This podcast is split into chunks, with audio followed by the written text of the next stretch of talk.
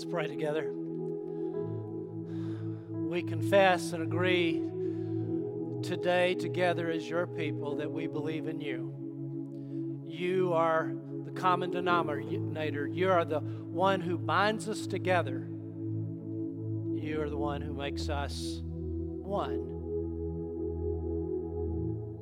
So, Lord, 2,000 years have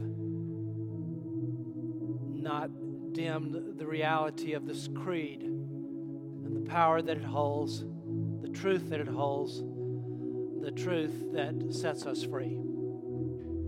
So, Lord, once again, by your Holy Spirit, I would ask you that you would take these feeble words and you would bless them and would, you would use them to meet the need of each heart that is open to you today.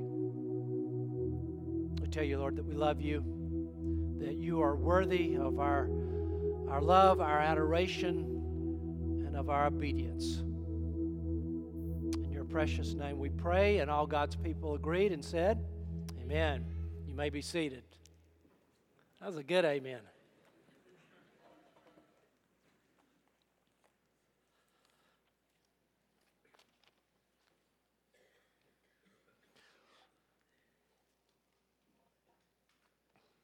If you have a Bible with you today, I'd encourage you to turn to Joshua chapter 1.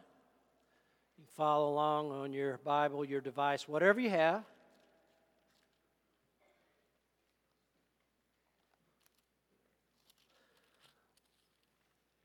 I'll be getting to Joshua 1 in just a minute. I need to make a few comments. Let me just say this. Um, let, me, let me start out here and just get this kind of out in the open at the very beginning to all of you.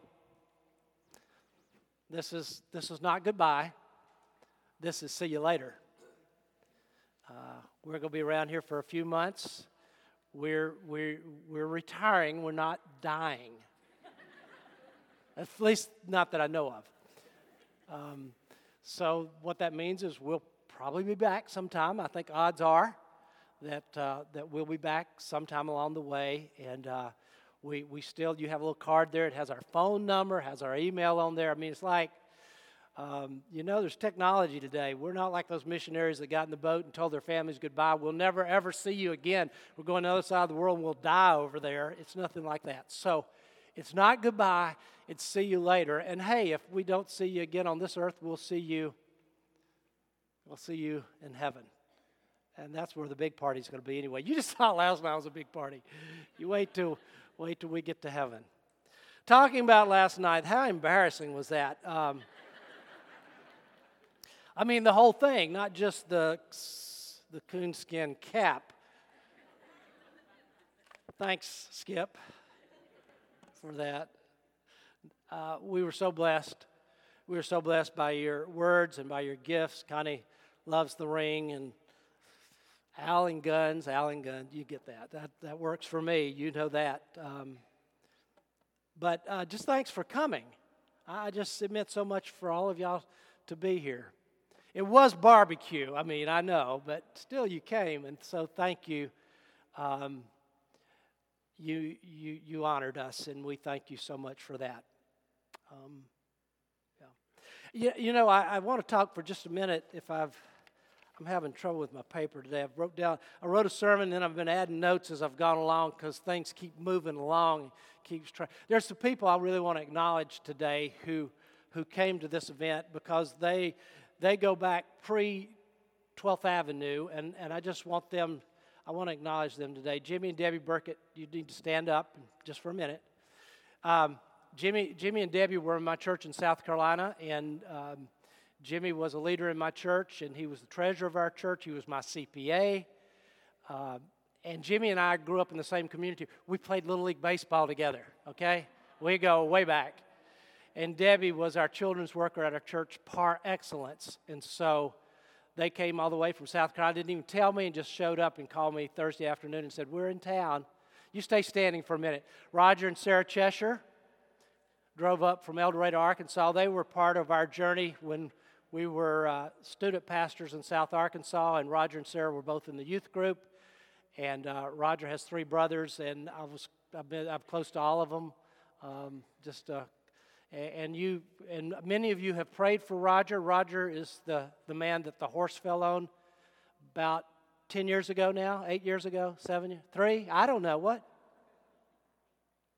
About eight, almost eight years ago. And the doctor told him he would never walk again. They looked at his x rays and they said, This is impossible. Can we give God a hand?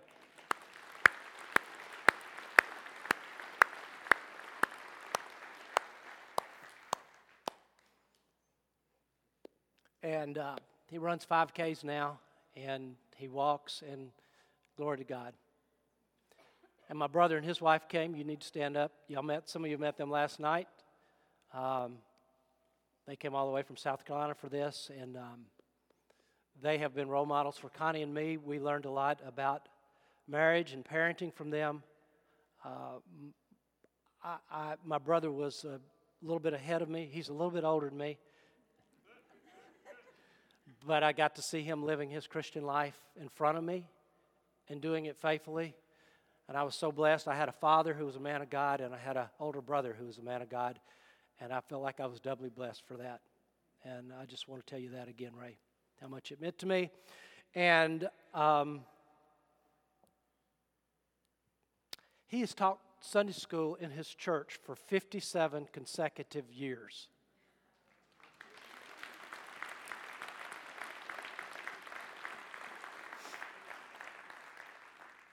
Told him he ought to get a tattoo out of that.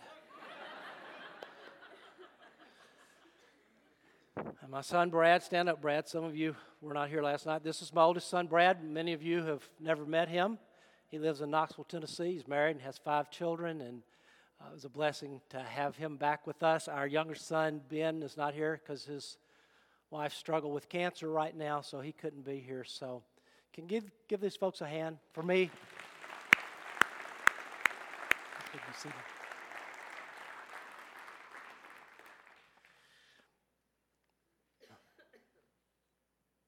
Yeah. Well, um, let me set this up a little bit this morning uh, before we get to Joshua. Connie, Connie and I came here in 1994. Um, as a lot of you know the history of that, and some of you were here then. If you were here in the church in 1994 when we came, would you, will you stand up? I'm just kind of curious. Who was here when we came? All right. Well, it looks like about 10%. Okay, y'all can be seated. Thanks for being here. These folks have endured the whole time. They ought to get a medal. Those of you who know the history, some of you who know the history of, of, uh, of that, and you remember those days, um, if you remember my story, is that I came here and I'd gone through some difficulty in my church in South Carolina, and 12th Avenue had, um, had gone through some difficulties too. And so, what I like to tell people is that a, a wounded pastor and wife found a wounded church. And somehow we, we healed together, is the only way I know to say it. And those of you who go back to those days can appreciate the depth of what I am saying. Um, and so I think the fact that all of you are here today, in in a real sense, is, is, a, is, a, is a miracle, I think, of God because it would have been easy. It would have been easy for it would have been easy for me to step away from ministry after what I went through, and it would have been easy for this church to have kind of just gone away, split up, divided hither and yon. But it seems as though uh, God had other plans.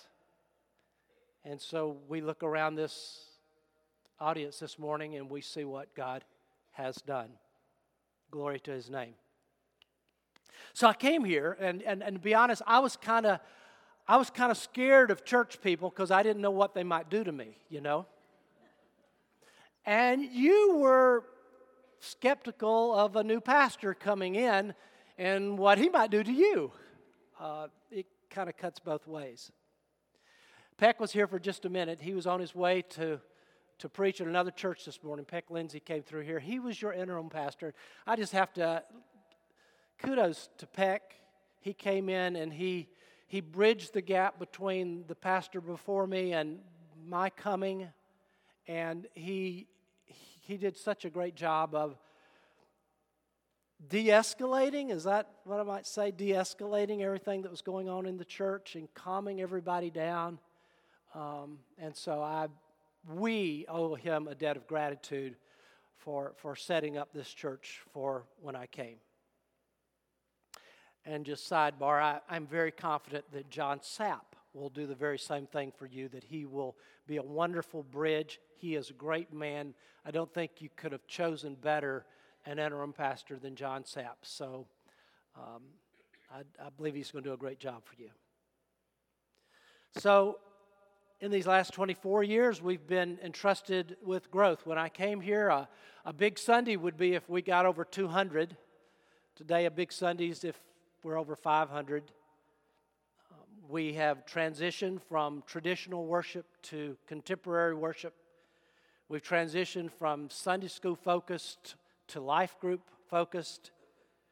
We've added staff people to, to handle the growth. And uh, the last few years, most of the people have been people who've come right out of our congregation, which I feel blessed because we know those people, they have our core values, they're going in the same direction, and, and we trust them. There's a level of trust already there. So that's been a blessing.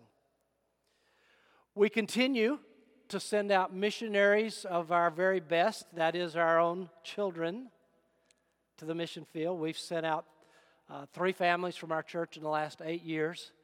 And if you look at the wall when you come in, probably at least half of those missionaries have roots back here. They grew up here, they went to school here. Um, what a blessing it is to not only be a supporting missions minded church, but to be a sending church. And we know our missionaries, and they know us, and they feel connected to us, and that's powerful for them. In these 24 years, we've grown community ministries uh, around here. You, folks from our church have I think you believed me when I said your gifts and skills may be for outside the walls of the church. And God blesses you, and you get credit for doing things outside the walls of the church just as much as inside. And so we have seen you, you invest your dollars and your sweat and tears in multiple community projects around here, and we give God the glory for that. We have an ongoing missions program. We have an ongoing short term program. Every year we go to Mexico two or three times a year. And God brought the Cathcarts into our congregation, which have such a burden and passion for that. And many of you, many of you, uh, well over a hundred, maybe a couple hundred, have gone on short term missions to Mexico and been exposed to that opportunity. Dr. Shalip is, here somewhere. Corey, where are you? Where is he? Ah, taking the kids to the nursery. God bless him. Bonnie, is that you? I can't see that back there. That's his wife. Dr. Schleep and, and Christ First Counseling Center, what a blessing they have been to us and to our community. And we've partnered with them for the last uh, four or five years and, and give space to them. And, and, and it's just provided a distinctively Christian counseling here for our community. And for me, it was just such a blessing to have that to offer to our congregation.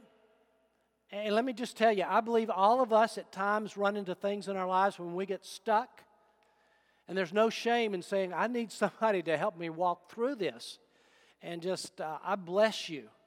I bless you to seek out that kind of encouragement to, to move on when that happens in your life. And so uh, I think it's been relevant. We've never, just by word of mouth, we've gone from one day to two day to three days. We're up to four days a week now that we have a counselor here for our community. So um, I'm happy about these things. These are things that we have been able to do with God as our helper and, and, and you as the co workers with this. So our perspective is this God has been, work, been working through 12th Avenue Baptist Church now in this community for 56 years. It's been my privilege to be here for roughly the last 24 years. All through the years, though, it's been the work of God. And I couldn't help but think back to Marable Hill Chapel when I was there, and the cornerstone, the cornerstone on one of their buildings says this This is the Lord's doing. It is marvelous in our eyes. And I couldn't help but think about what a theme, what a theme for us as we think about all of this. Yes, Alan Connie got to be here and be part of it, eh, but you did too. But it's God's doing that He has done all through these years. So whatever we look back and we say, we say glory to God. We give him the praise for that. It's been our privilege. It's been your privilege to be a, it's been a team effort. It's been a team effort, and God has done um, exceedingly more, I think, than any of us ever dreamed, to be candid. So it's time for me to pass the leadership baton. It's the season of our life. And, I, you know, I just believe this, and I've said this to you multiple times. Let me say it again. The future is as bright as the promises of God. Nothing in God's Word has changed. The promises that I have stood on are the same promises that you have stood on and that you will continue to stand on as you move into the future that God has for you. And it's a bright future. I am believing that your best days are yet to come. Why do I say that? I say that because Joshua 1 is still in your Bible and my Bible. Let's hear what the Word of God has to say. Joshua 1. After the death of Moses, the servant of the Lord, the Lord said to Joshua, son of Nun, Moses' aide, Moses, my servant, is dead. Now then, you and all these people get ready to cross the Jordan River into the land I'm about to give to them, to the Israelites. I will give you every place where you set your foot, as I promised Moses.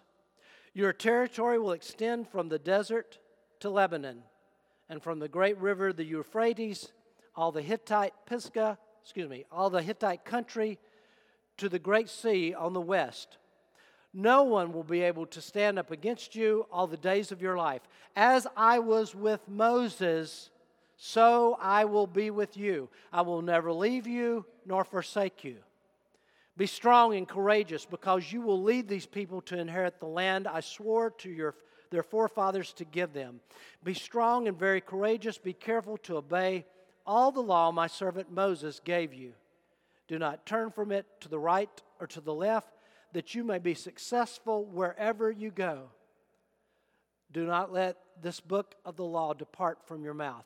Meditate on it day and night, so that you may be careful to do everything written in it. Then you will be prosperous and successful. Have I not commanded you?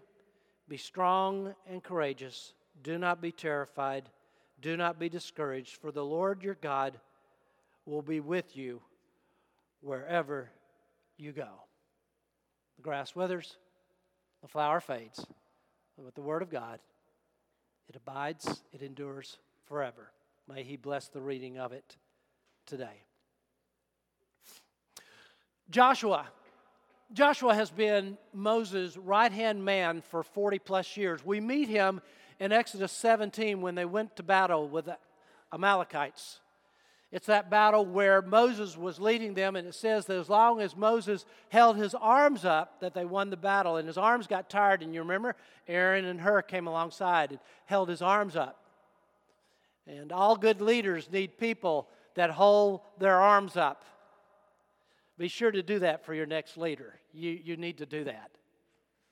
Joshua went up on the mountain with Moses when Moses got the Ten Commandments. You remember that? He was there along with him. And he came down off the mountain, and there was Moses. And he had a leadership moment because these guys had made a golden calf. You remember that? Moses had to deal with that. That uh, was a leadership test. All good leaders face leadership test along the way. It's not easy to be a leader. Joshua was in training, he was learning through that time. We continue on. All through this, Joshua's being trained. They get to the promised land. God says, I want you to go out, or they said, We want to go spy out the land. Actually, it was not God's plan. They went out because they wanted to see before we went there. They should have just listened to God and crossed the river and took the land. But no, they sent out 12 spies. You remember that? 12 spies in Numbers 13 and 14. They came back. 10 of the 12 said, It's, it's a huge land and we're like grasshoppers in their sight. We can't conquer that land. Two of the 12, Joshua and Caleb, said, We can take them. God is with us. That's the Joshua.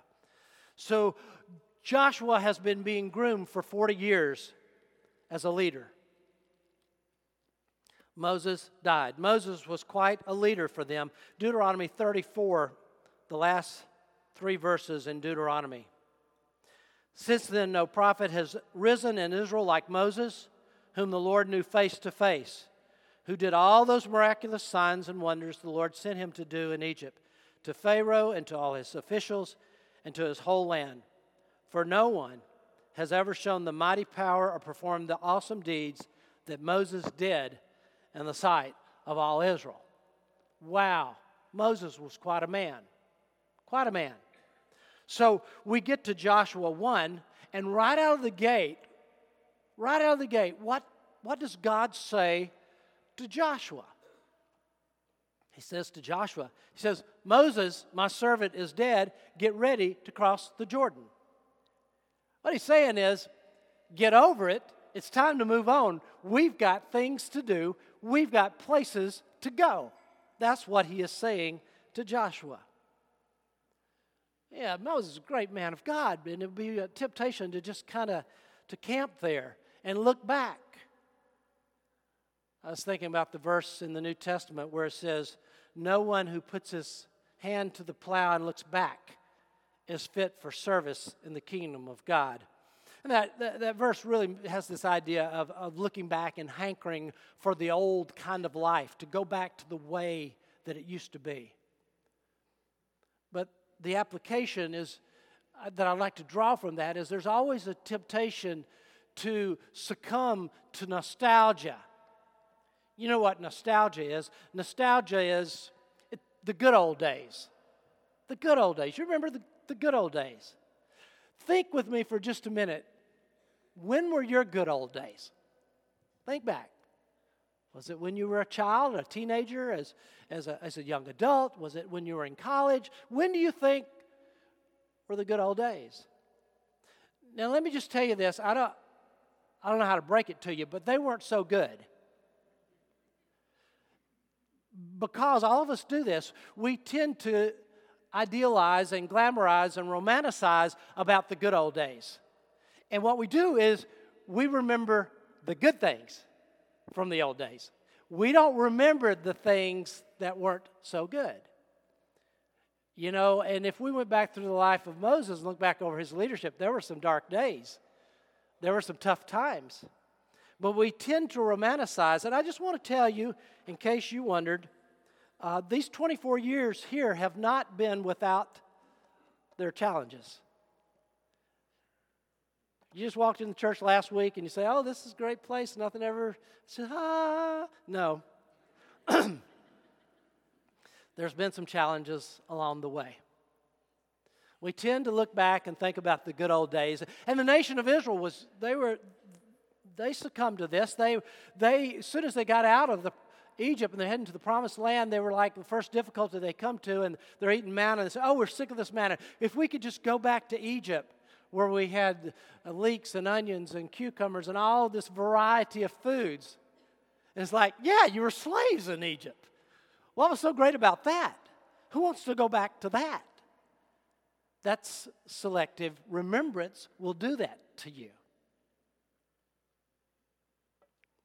Now, Moses is dead. But God's plan is moving forward. So God gives them a word of encouragement right here, right at the very beginning of the leadership of Joshua. God gives them a good word, and He tells them in this passage there are things that are never going to change. He says to the people of God, and I say to the family of God this morning, there are things that never change.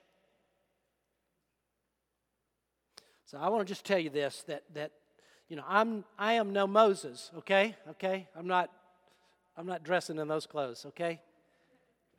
Uh, I have filled the leadership office here for almost 24 years, and that is changing. And the next guy may or may not be Joshua.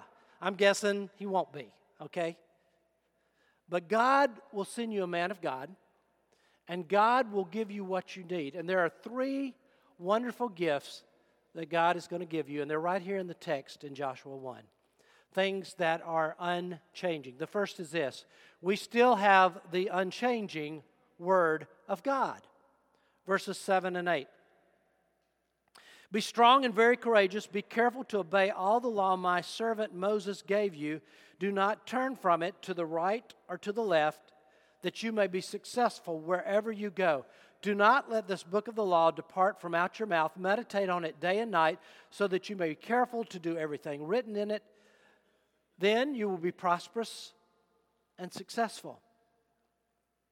So we see that God is going to lead Joshua, yes, but it's always going to be grounded, rooted, established in the Word of God. It's always in the Word of God, it's always based on that. Uh, we see three things about this. It says the law was not to depart out of Joshua's mouth. Well, what does that mean? It's not going to depart out of his mouth. It means he was to talk about it. He was to speak about the truths. And, and this is the, the passage we have in Deuteronomy 6 where it talks about parenting. Remember, it says to us as parents is to talk with your children, to talk with them as you go along the way. When you sit down, when you lie down, when you rise up, to write it over your doorpost. It was, it's, it's to be part of our language. We should be able to talk about God's Word and the truths of God's Word and how it works in our lives. Second, he says you're to meditate on it day and night, to, to ponder it, to consider it, to roll it around, to think about it, to give attention to the truth in God's words. And that's why we memorize Scripture, and that's why we write down verses on, on note cards and we put them as screensavers. We do things to help us remember God's Word because it is where we get grounded. And he says there, he says, and then be careful to do everything written in it. You see, it's not a, enough to talk about it, and it's not enough to just memorize God's word and ponder it and meditate upon it. We got to live it out. We got to do it. So talk about it, think about it, do it. Hear me, the Word of God is a rock. It is a rock that you stand on, and sometime in the storms of life, it is a rock that you cling to. But I will say this God's Word will never fail you. It is a consistent, faithful, objective standard to guide us. Sometimes we talk about knowing. How do you know God's will? And there's a, a subjective part of that where we try to sense the Spirit of God in us and what He is nudging us, what He is urging us to do, what He is whispering to us to do. I think all of us should have a little fear of that I, I'm fearful of that because I don't trust myself. Because sometimes I want to hear certain things. And I fear that what I hear whispering to me are just my desires. And so we also need what? We need an objective standard, and that is the Word of God. And it is a compass. It is a compass to guide us. It shows us our true north. This trustworthy word that Joshua started with do you think it served him well? Do you think it guided him?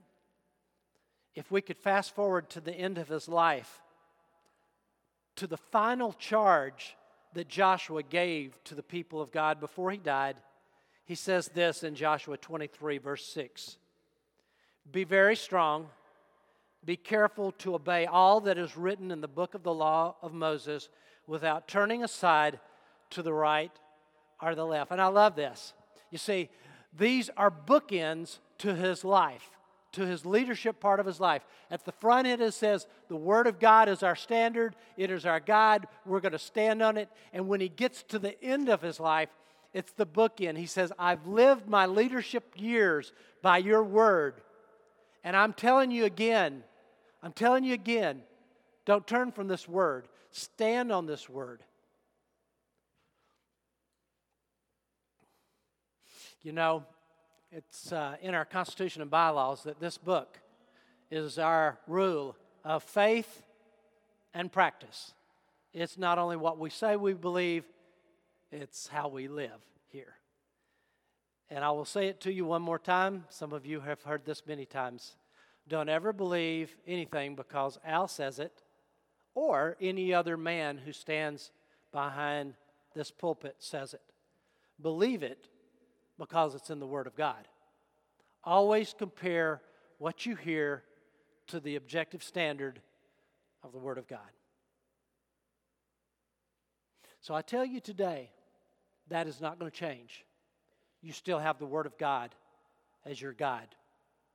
Number two, what do we learn in this passage? We have, second, the unchanging power of God. And that's why they had to sing Same Power today, Tina. That's why we needed to, to hear that today. We have the same power. Uh, he promises to give them a land. if you remember our story from the greatest story, remember God promised Abraham he's going to make him a great nation. Remember that? Genesis chapter 12. And then he had a son, Isaac, and then he had Jacob, and then Jacob had 12 sons, and they changed the name of Jacob to Israel, the 12 tribes of Israel. Joseph went down into Egypt. God multiplied the people. If you're going to have a nation, you have to have a lot of people. So God gave him a lot of people. Then God raised up a leader. His name was Moses, the precursor to Joshua. He was their leader. He was the leader that guided them. So you have a nation, you got to have people, you got to have a leader. Then they went to Mount Sinai, and God gave them the Ten Commandments and all the laws. God gave them a culture. And now they're standing at the brink of the promised land because if you can have a nation, you got to have people, you got to have a leader, you got to have a culture, and you got to have a land. And God is about to give them the land. And He says, It's my power that is going to give you this land. And then, right at the very beginning, and I'm not going to read it, but in chapter 3, they come to the Jordan River. Do you remember what happened at the Jordan River? They came to the river and it said it was flood season and the river was out of the banks. And they're like, How are we going to cross the river? God said, Have the, have the uh, priests carry the Ark of the Covenant down into the river. And as they went down into the water, the water stopped flowing and they went across on dry land. Have we seen this before? Have we heard this story before? Maybe at the Red Sea 40 years before? You see, God is saying, God is saying, look, you know that story. All of them have died except Joshua and Caleb. But all of you have been taught the story of how at the Red Sea they went across on dry land. And just so you know that the same power that was with Moses and you at that point, I'm going to open up this river for you to cross on dry land. Francis Schaeffer, in his book on Joshua, says this The power was there, and the power was the Lord's. The power is not in anything or anybody independent of God. It is the same power throughout the whole Bible, and God's power is not diminished in our period of history. It is the same power, past, present, and future. Today we live in the power of God. Tomorrow we will live in that same power. Jesus said, All power has been given unto me in heaven and on earth. And he said to his disciples, You shall receive power after the Holy Spirit has come upon you, and you shall be witnesses unto me both in Jerusalem, in all Judea, and in Samaria, and to the uttermost parts of the earth. And this same power that parted the Red Sea and stopped the Jordan River, that Jesus said, This power has been given to me, and he gave to his disciples, he has given to every one of us as believers in the Lord Jesus Christ. The same Holy Spirit that guided them and led them and prompted them lives in us. Lives in you. And He's going to continue to live in you after Al steps off of this stage. That will not change. The power of God is undiminished. Undiminished.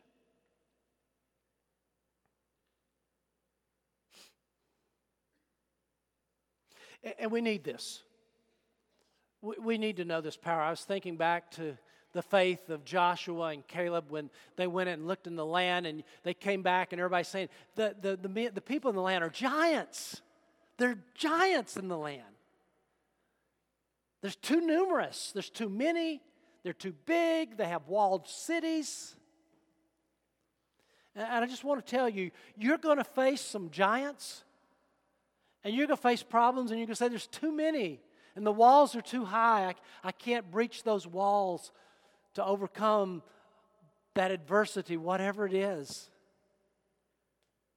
And I just want you to hear me today. The same power lives in you. The same power is undiminished in this period of history. It is the same power. So, same word, same power. Number three, we still have an unchanging leader.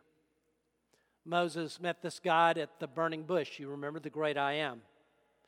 He led them. God spoke to him and then led him. Later in Joshua 5, Joshua encounters him too as the captain of the host of God who promised him the victory over Jericho. We get to Joshua 1 5 when we hear these words As I was with Moses, so I will be with you.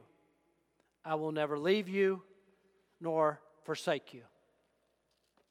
I just want to tell you the head of the church, and somebody alluded to this earlier, the head of the church is King Jesus. He's our leader. He's the leader of the church universal, and he is the leader of this local body. He is the leader of 12th Avenue Baptist Church. He is our leader. That leadership will not change. It does not change. It cannot change we have his promise. The Great Commission, uh, at the end of the Great Commission, it says, And surely I'm with you always to the very end of the age. It's pretty powerful. Last week, I'm, I'm after the service here, and, and, uh, and David and Becky came up, and they had Levi with them. And Levi came to, up to me after the service yesterday, last Sunday, excuse me, and he quoted this verse, the Great Commission. And he looked at me and he said, and he looked at me and he said, And Pastor Al, God is going to be with you to the ends of the earth.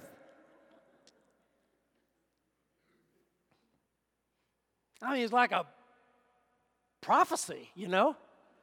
It's like a prophetic word. So I speak that to, to you as well today. Surely I am with you always, even to the ends of the earth. And the very same promise that was given in the Old Testament was given again in the New Testament in Hebrews 13 5. Never will I leave you, never will I forsake you. Jesus Christ, the same yesterday, today, and forever. The same God. the same God who was with Moses at the burning bush. The same God who was with Moses at the Red Sea. The same God who was with Joshua at the Jordan River.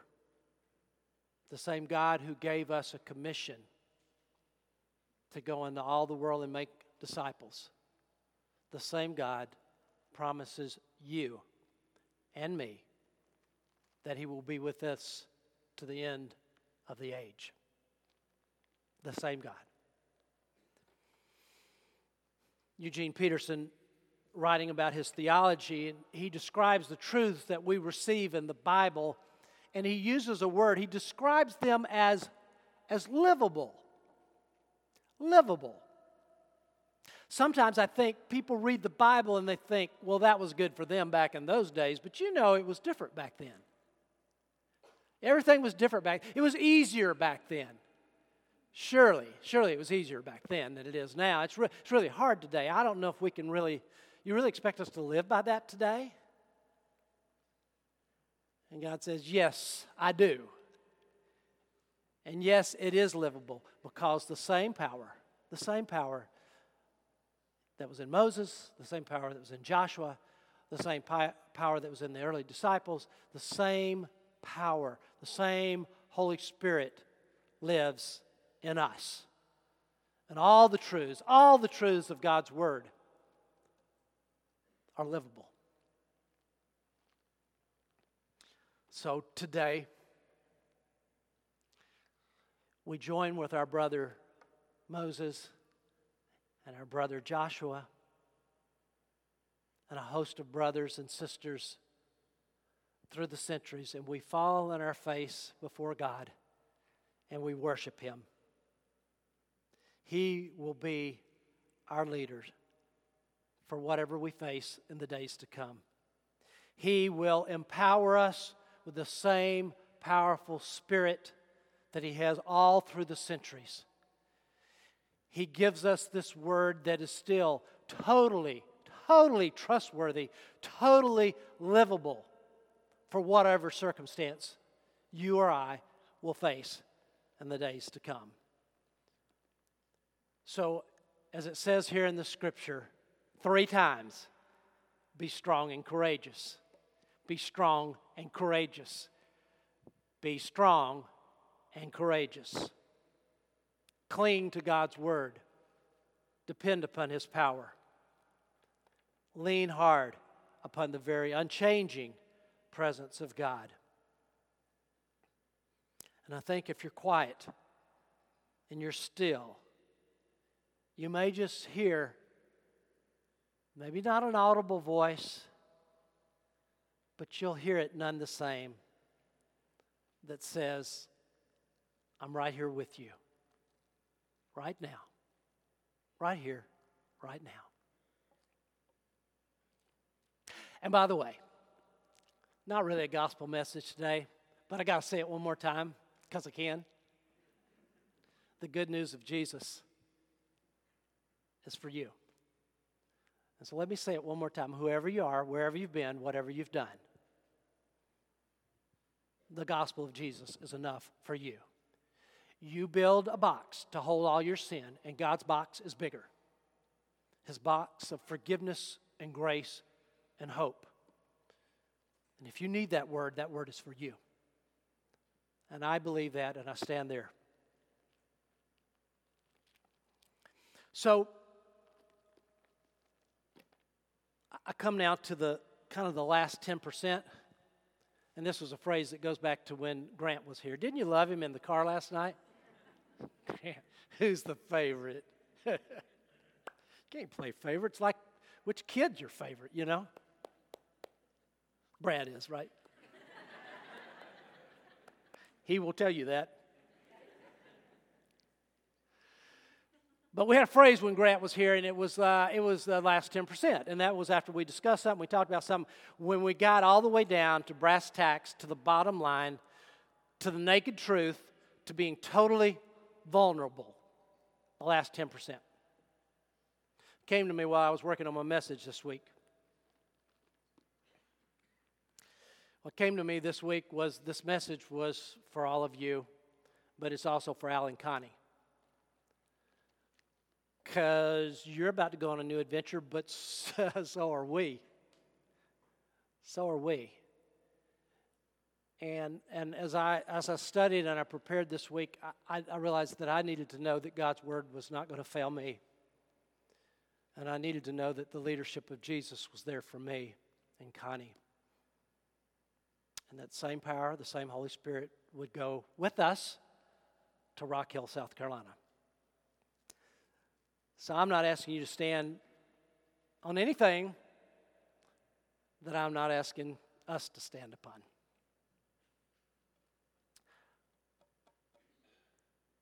I, I, I think I need to say this again. I, I came here. I came here not really wanting to love a church again because I'd loved a church and it, I'd been hurt. I just I came here. I was just I was just going to do my job. I wasn't going to memorize people's phone numbers because I used to know everybody's phone number. I'm not going to do that. I'm be kind of objective. And and and Connie and I we we we can't do that. We we can't live that way. Um, so once again, our the church, the local church captured our heart. You captured our heart. So,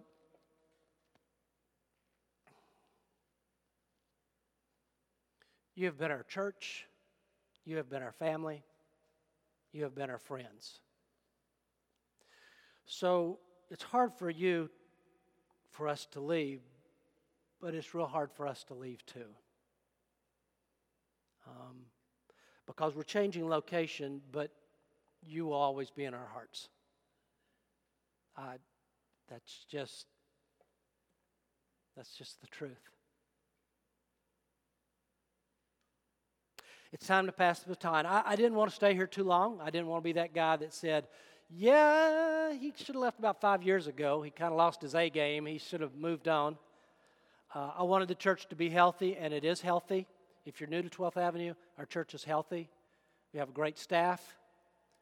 Um, if you saw the video last night of the three grandchildren, we could have made another video with Brad and his family and five grandchildren who are back in the southeast. If you're a grandparent, I don't have to explain to you why we need to go. You get it. You get it. I want to tell you that I am full of optimism and hope for us, but I'm also full of hope and optimism for you. The future is bright. This is God's church, and He's going to be with you. Remember this unity is a hill to die on. Love each other well. And again, hold on to those lollipops I gave you. That's, that's important. That's your reminder. Love each other well.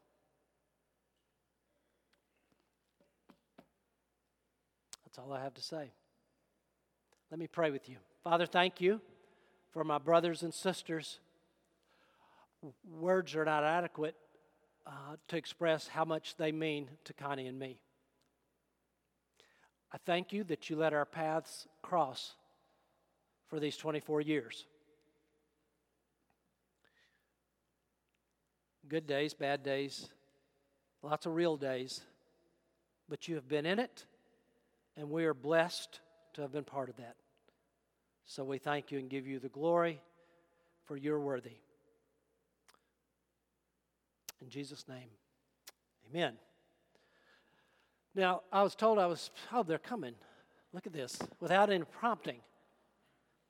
Our present pathway director and our pathway emeritus, Kathy Vickery.